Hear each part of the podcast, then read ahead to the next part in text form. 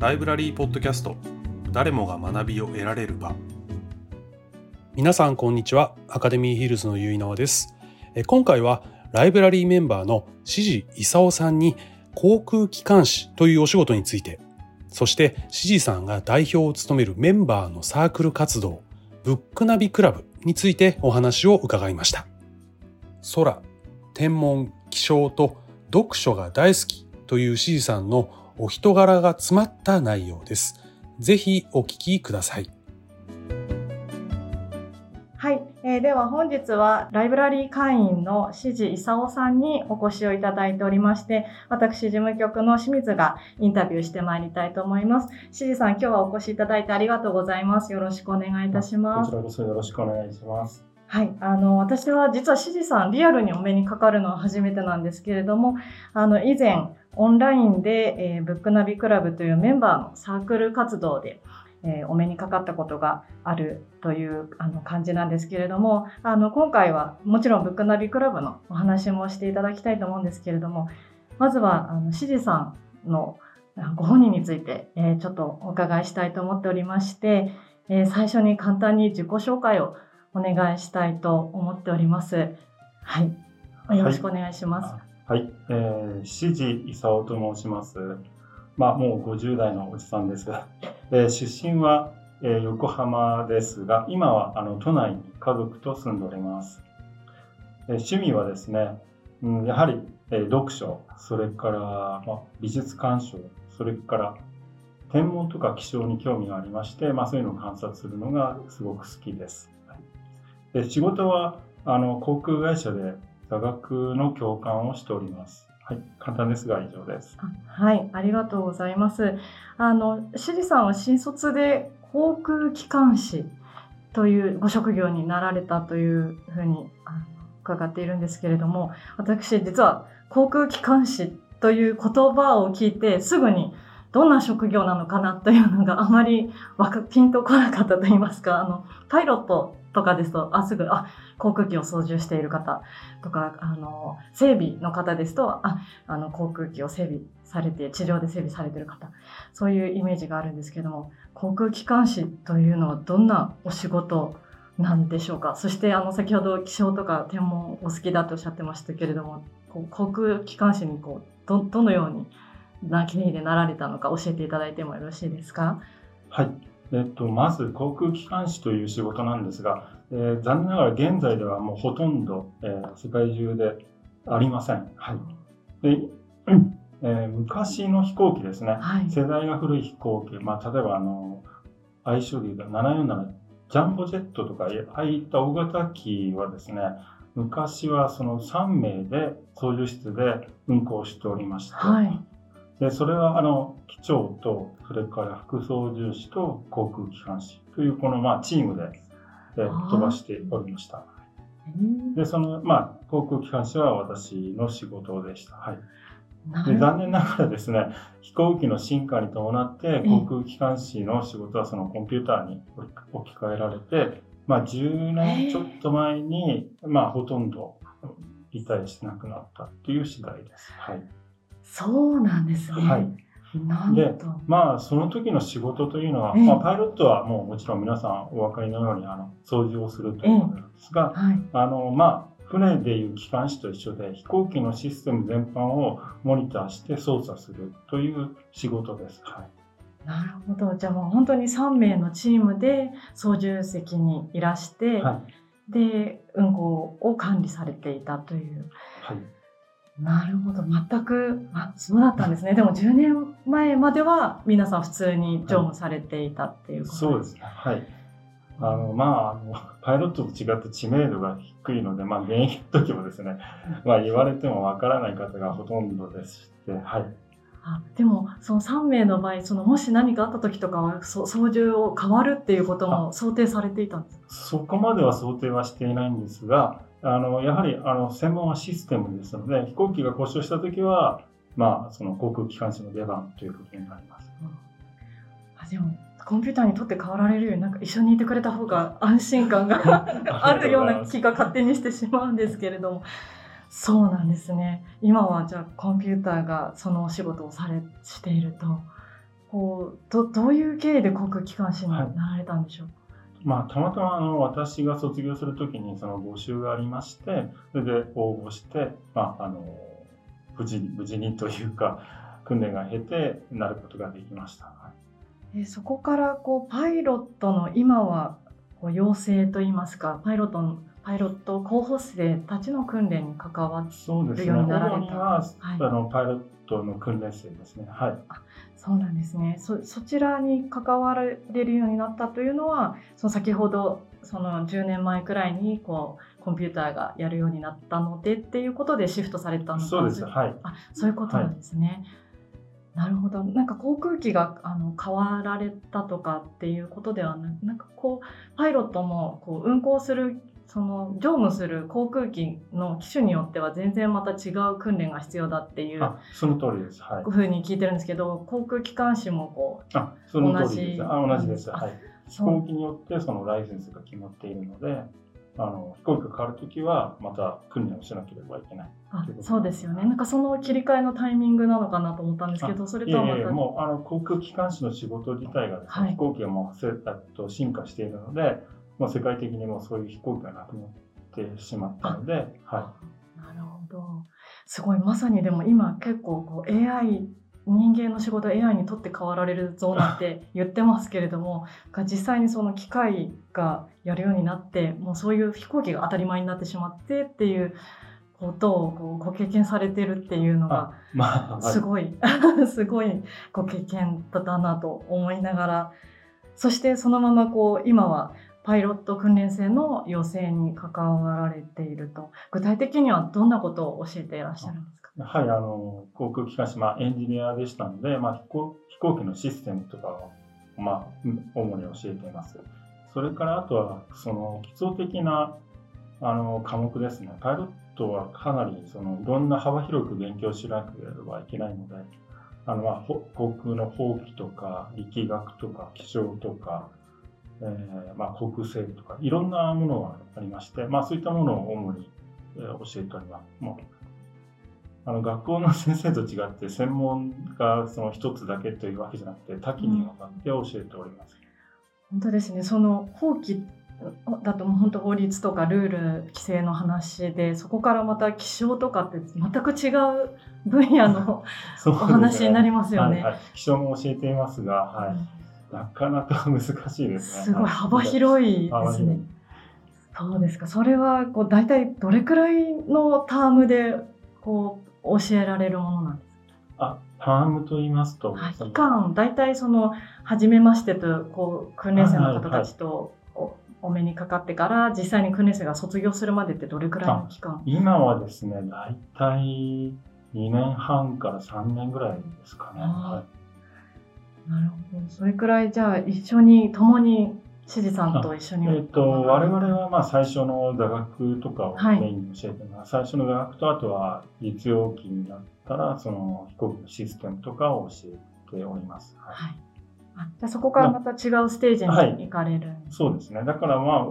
あ3年間全部彼らにつきっきりというわけではないですね、あの操縦はあのパイロットの操縦教官が教えますので、はいじゃあさ最初の部分を最初の部分は主にそうですねあなるほど。はい。ちょっとこう、あの気象とか天文に憧れ、あの憧れるというか好きであ、あの好きだったっていうようなあはい。のことをおっしゃってたかと思うんですけれども、そういったこう、空に憧れる人って、まあ私も含めてこう、皆さん空を見上げて、ああって思ったりとか、あの、憧れる人って多いと思うんですけど、実際にこう、乗務されたご経験とか、お仕事で関わったからこそ知った、こう、空にまつわる魅力とか発見とか、こう、しじさんならではの視点で何かこうご覧になって発見したことがあったら教えていただきたいんですが。とそうですねあのやはりコックピットから見る景色っていうのはやっぱり正面からこう、はい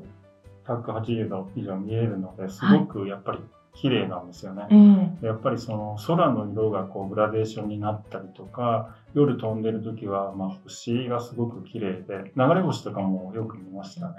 はい、流れ星、はい、流れ星。飛行機から見る流れ星ってなんか近く感じるんですか？いや、そんなことはないんですけど、はい。はい。あと、星も綺麗ですし、まあ、下の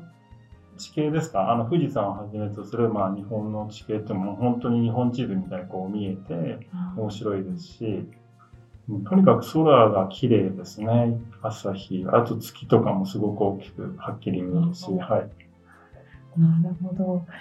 六本木ヒルズライブラリーもこう六本木ヒルズモニター49階という場所にあって眺望をあのが素敵だと言ってくださる方もいらっしゃるんですけれども、しじさんからこうご覧になってこう空から見る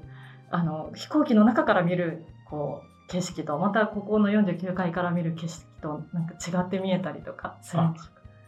それまあ、やはりあの高さが違うので あのそうですね。ただここの49階からの眺めはすごく素晴らしくて私がここに入会した理由の一つもそれです。あはっきり、ね、はい、ここから空を一望できるのであの素晴らしいところなので、はい、なかなか都内だとこう下だとこうなんか空が小さいじゃないですか。はい。ここだと一望できるので、そこが気に入った点の一つですね。はい、ありがとうございます。C さん、まあ、会員になられたのおそらく2017年頃だったと思うんですけれども、であのどういうきっかけで入会されたんですかって今お聞きしようと思ったんですけど、一つはそのちょあの空が広く見えてここの景色っていうのをおっしゃっていただきましたが、こうどういう経緯でこちらをご存知にあの知りお知りになられたんでしょうか？はいそれはあの私の友人がですね、はい、まあ、ここを紹介してくれたんですけど、はい、はい、ただその友人はここに別に入会しているわけじゃなくて、まあ、本当にあたまたまなんですけど、まあ、その友人が、まあ、こういったなんか、えーと、ライブラリーがあるよって言って、まあ、私の家が近かったこともあって勧めてくれたんですけど、はい、はい、そうだったんですね。ご友人のおすすめで入会されて当初はこうどのようにお使いになられてたんでしょうか？あのまあ、やはりあの本を読むのと、はい、それから、まあ、先ほど言ったように外を眺めることが多いですね。あの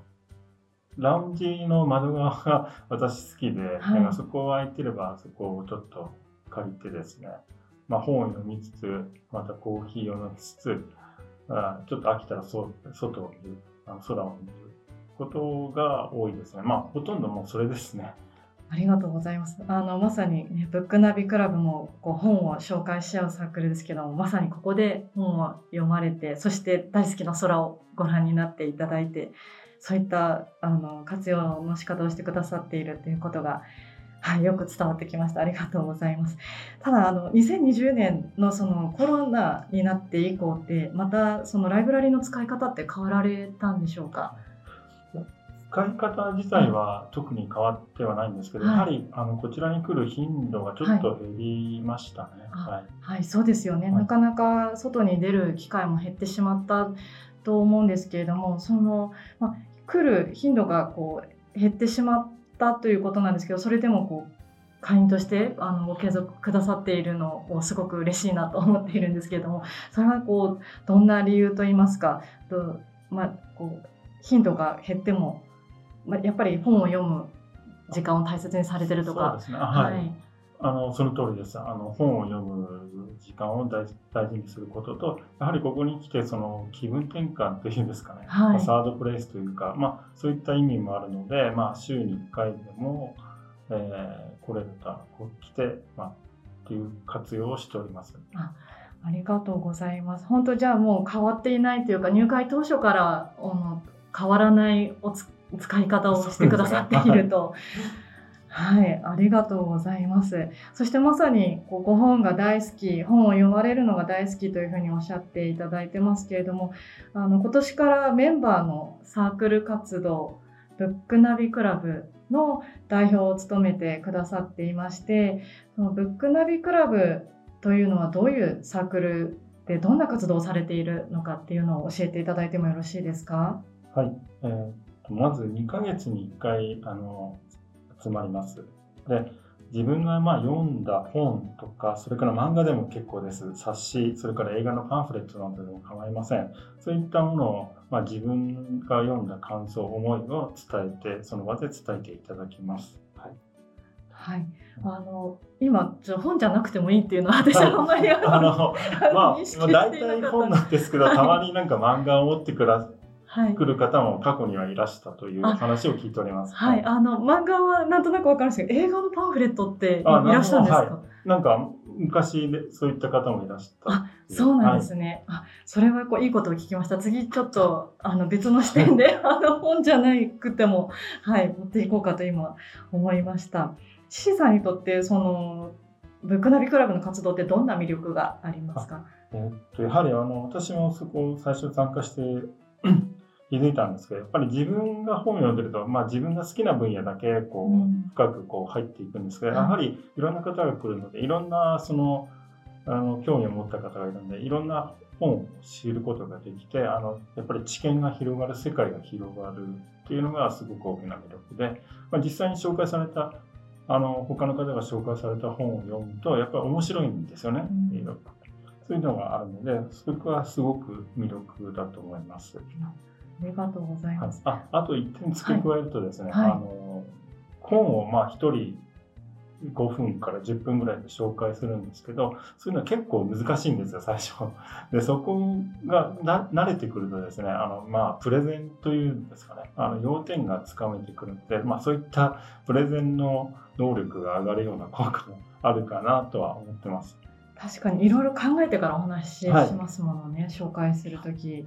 なるほど。このブックナビクラブの存在っていうのはあのどういうきっかけでお知りになられたんですか？それはあの最初に入会した時に、まあ、いろんなココミュニティがあるということで、あのちょっと見てみたい、まあ、自分がなんか、はい、興味があったのがやはりブックナビだったですね、はい、はい。他もちょっと顔出したことあったんですけど一今今でも続いてるのはブックナビですね、あはい、なるほど。やはりこう本好きというところでこう継続をしてくださっているということですね。しかも代表になってくださってた。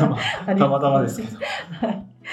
であのコロナになってこうオンラインでのご活動になってると思うんですけども私はこう先日そのオンラインでのブックナビクラブに参加してみて本当にいい会だなってすごいあの私もすごい勉強になったんですよね。でリアルの良さってもちろん、ね、実際に本を見せ合ったりとかあのできると思うんですけどもあえてこうオンラインで開催してもすごいあのオンラインだからすごい良かったとかそういったことってありますか？いやあのオンラインですとやはり、まあ、皆さん気楽に参加できると思うんですね。はい。こちらにああの足を運ばなくても、はい。まあ、自宅でも他のとこからでも参加できるというメリットが、まあ、一つ一番大きいかなと思っております。あとはうん私もオンラインではあのそうなんですけど服装にあまり気を使わなくていいという。まあ女性の方はちょっっとあれあれかもしれないですけど男性は特にそうだと思うんですけど、まあ、この間も T シャツとかで出てた人かなっていうのもあるので、まあ、そういった気軽さもあると思います。はい気持ちがこうカジュアルになるっていう感じですかね。はい、ありがとうございます。あの、まあ、ブックナビクラブ2ヶ月に1回これからも続いていくと思うんですけれども、こう今新しいメンバー入会もあのしてこういろいろなそのライブラリーでの活動をご紹介していきたいなと思っているんですがこの新しいメンバーに向けてブックナビクラブについてこう何か一言メッセージをいただけたらと思っていますお願いしますはいえー本やあの人との出会いは世界を広げると思います。ぜひブックナビクラブにご参加ください。はい、よろしくお願いします。はい、本日は、えーメンバーのしじ功さんにお越しをいただいて、えーお話を伺いました。ブックナビクラブ皆さんもぜひ、えーお覗いてみていただいてますでしょうか。はい、それでは本日はこちらで失礼させていただきます。どうもありがとうございましたあ。りがとうございました。飛行機に乗った時窓からの景色を見て空の雄大さを感じたことがある人も多いと思いますでもシジさんのお話を伺うとコクピットから見える空は私たちが見たことのある空とは全く異なる特別なものなのではと想像してしまいました。空と本が大好きなシジさんにとってライブラリーはまさにその2つの奥深さを楽しめる場所なんですね。えそれではまた次回。どうぞお楽しみに。ライブラリーポッドキャスト。誰もが学びを得られる場。